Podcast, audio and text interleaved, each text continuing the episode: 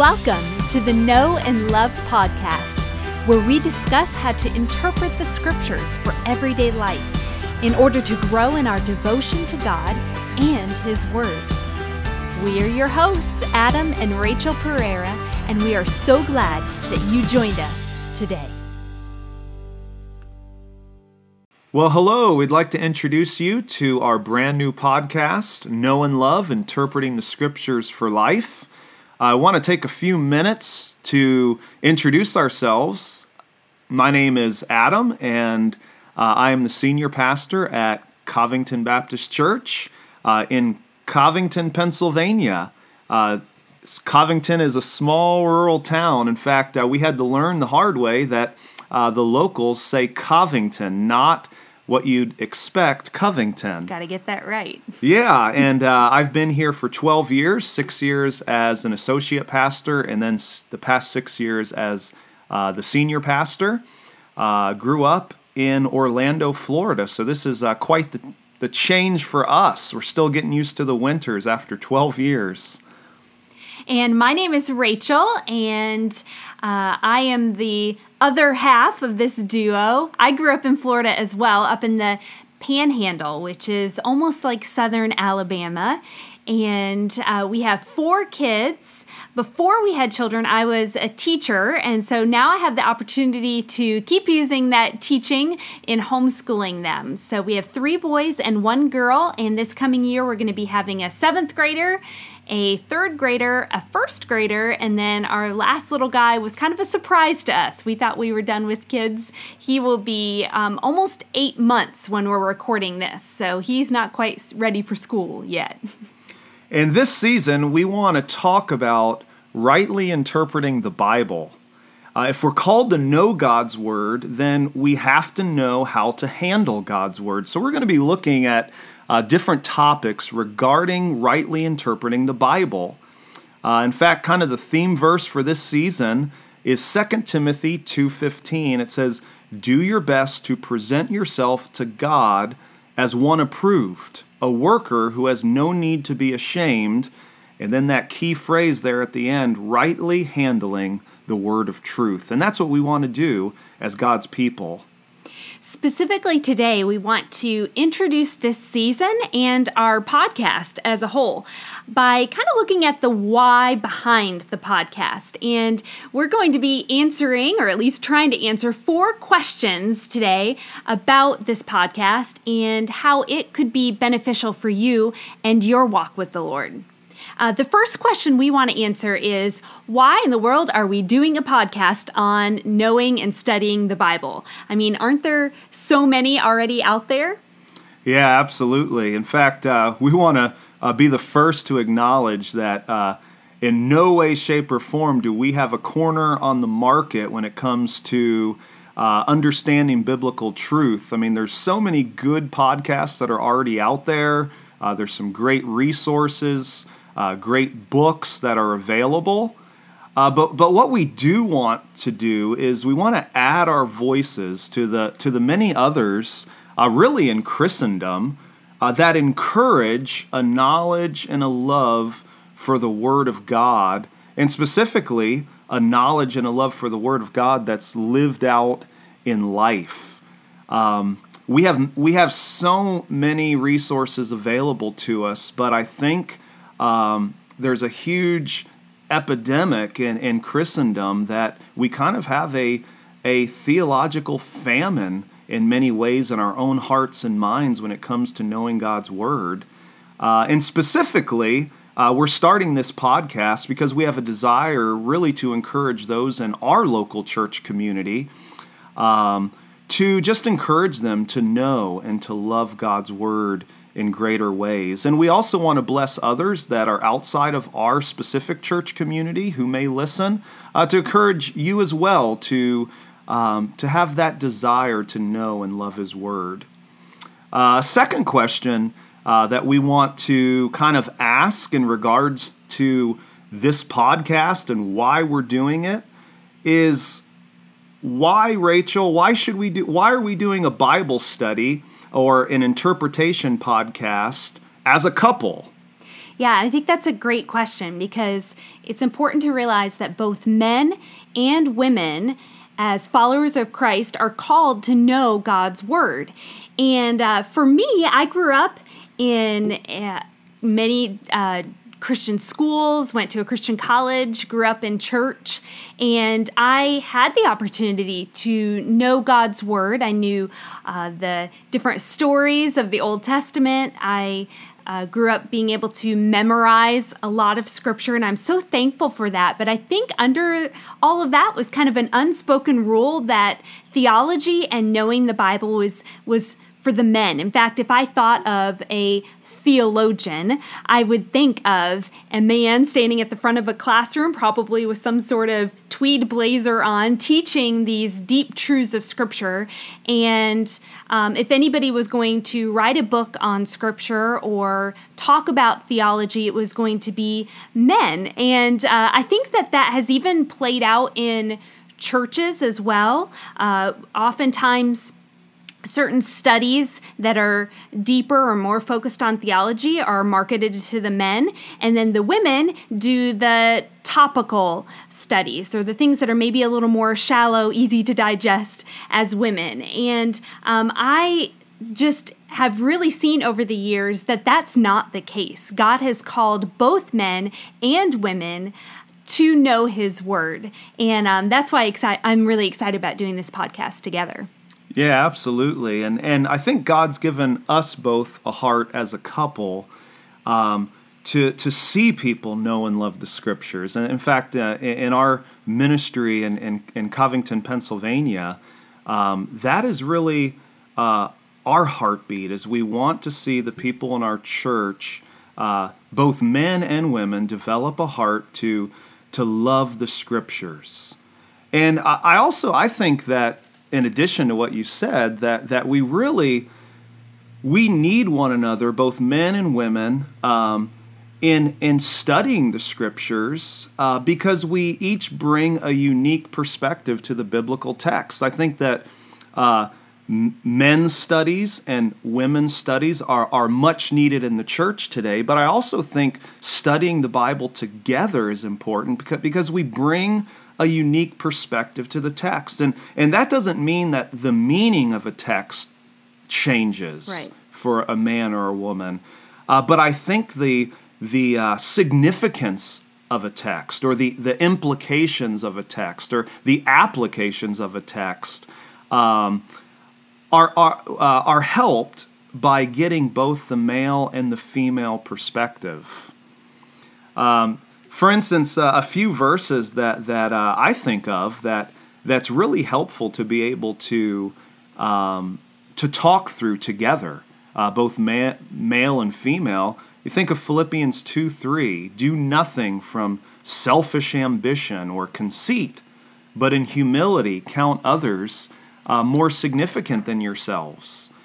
Um, you know, what does that mean? From, uh, or what are the implications of that from a, a male and a female perspective? Or, or Philippians four twelve, I know how to be brought low. I, I know how to abound in any and every circumstance.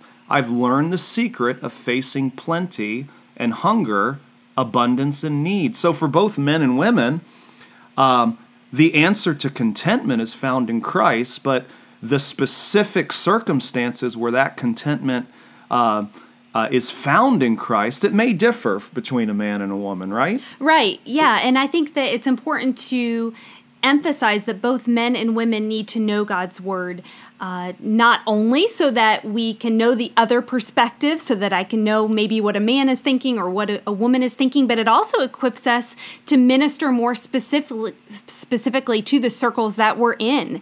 Um, understanding the women's perspective helps me then better minister to the women that God has placed in my life, and the same same with men. So I think uh, it's it works on both sides. It's two sides of the same coin, I think. Um, there's one specific passage that I can think of that we actually had quite a bit of discussion about um, in our own marriage in First Peter. Yeah, First Peter three seven. Um, it says, likewise, husbands, live with your wives in an understanding way, showing honor to the woman as the weaker vessel, since they are heirs with you of the grace of life, so that your prayers may not be hindered. Uh, that's a text that that uh, we've discussed in, in detail. In fact, um, my uh, doctoral project I worked on was going through the book of First Peter, uh, so I, I used you as a sounding board off that. And uh, it's kind of the, the, the typical uh, interpretation that you hear a lot of, that that women are the weaker vessel in what way? That we're weaker emotionally, that we can't handle it as well as men. Yeah, and, and so I think if, if uh, uh, you know, a lot of times we interpret the scripture by what we hear uh, rather than, than maybe looking into what the text actually says. Uh, but we had a lot of discussion on that, and, and I think in our discussion, uh, you kind of blew away the, the, the, the uh, theory um, that I had always heard about the woman being the weaker vessel uh, in terms of emotions, because men get really just as emotional, just maybe about different things. Right, just plays out differently, right? Yeah, so, so, um, so you know, looking at that text, I think uh, from a objective uh, standard and looking at Scripture and how Scripture speaks into this is really Peter's talking about that Uh, women are the weaker vessel when it comes to vulnerability. Uh, Peter's talking about social vulnerability there, and really that stems from being the weaker vessel, the vessel meaning physical, physically. In fact, Paul speaks uh, of, in other passages, of the vessel in a, in a physical sense. So I think uh, um, even in that, talking through Um, those issues, both as a man and a woman, and looking at back at the text, what does Scripture really say? I think we can maybe uh, help one another out when it comes to some of those interpretive issues. Right. In fact, I, we haven't really talked much about this, but I think one of the things that would be just awesome from this this podcast is for men and women alike to listen to this podcast. And, and in my mind, I'm specifically even thinking of husbands and wives listening um, and then discussing it on their own time. So if we talk about a certain passage or a, a certain thing having to do with studying the Bible, then men and women in their family context, maybe it's a, a dad and a daughter or a mother and a son or um, two friends discussing those things from their perspectives and really creating that unity between all of the body of Christ. Absolutely.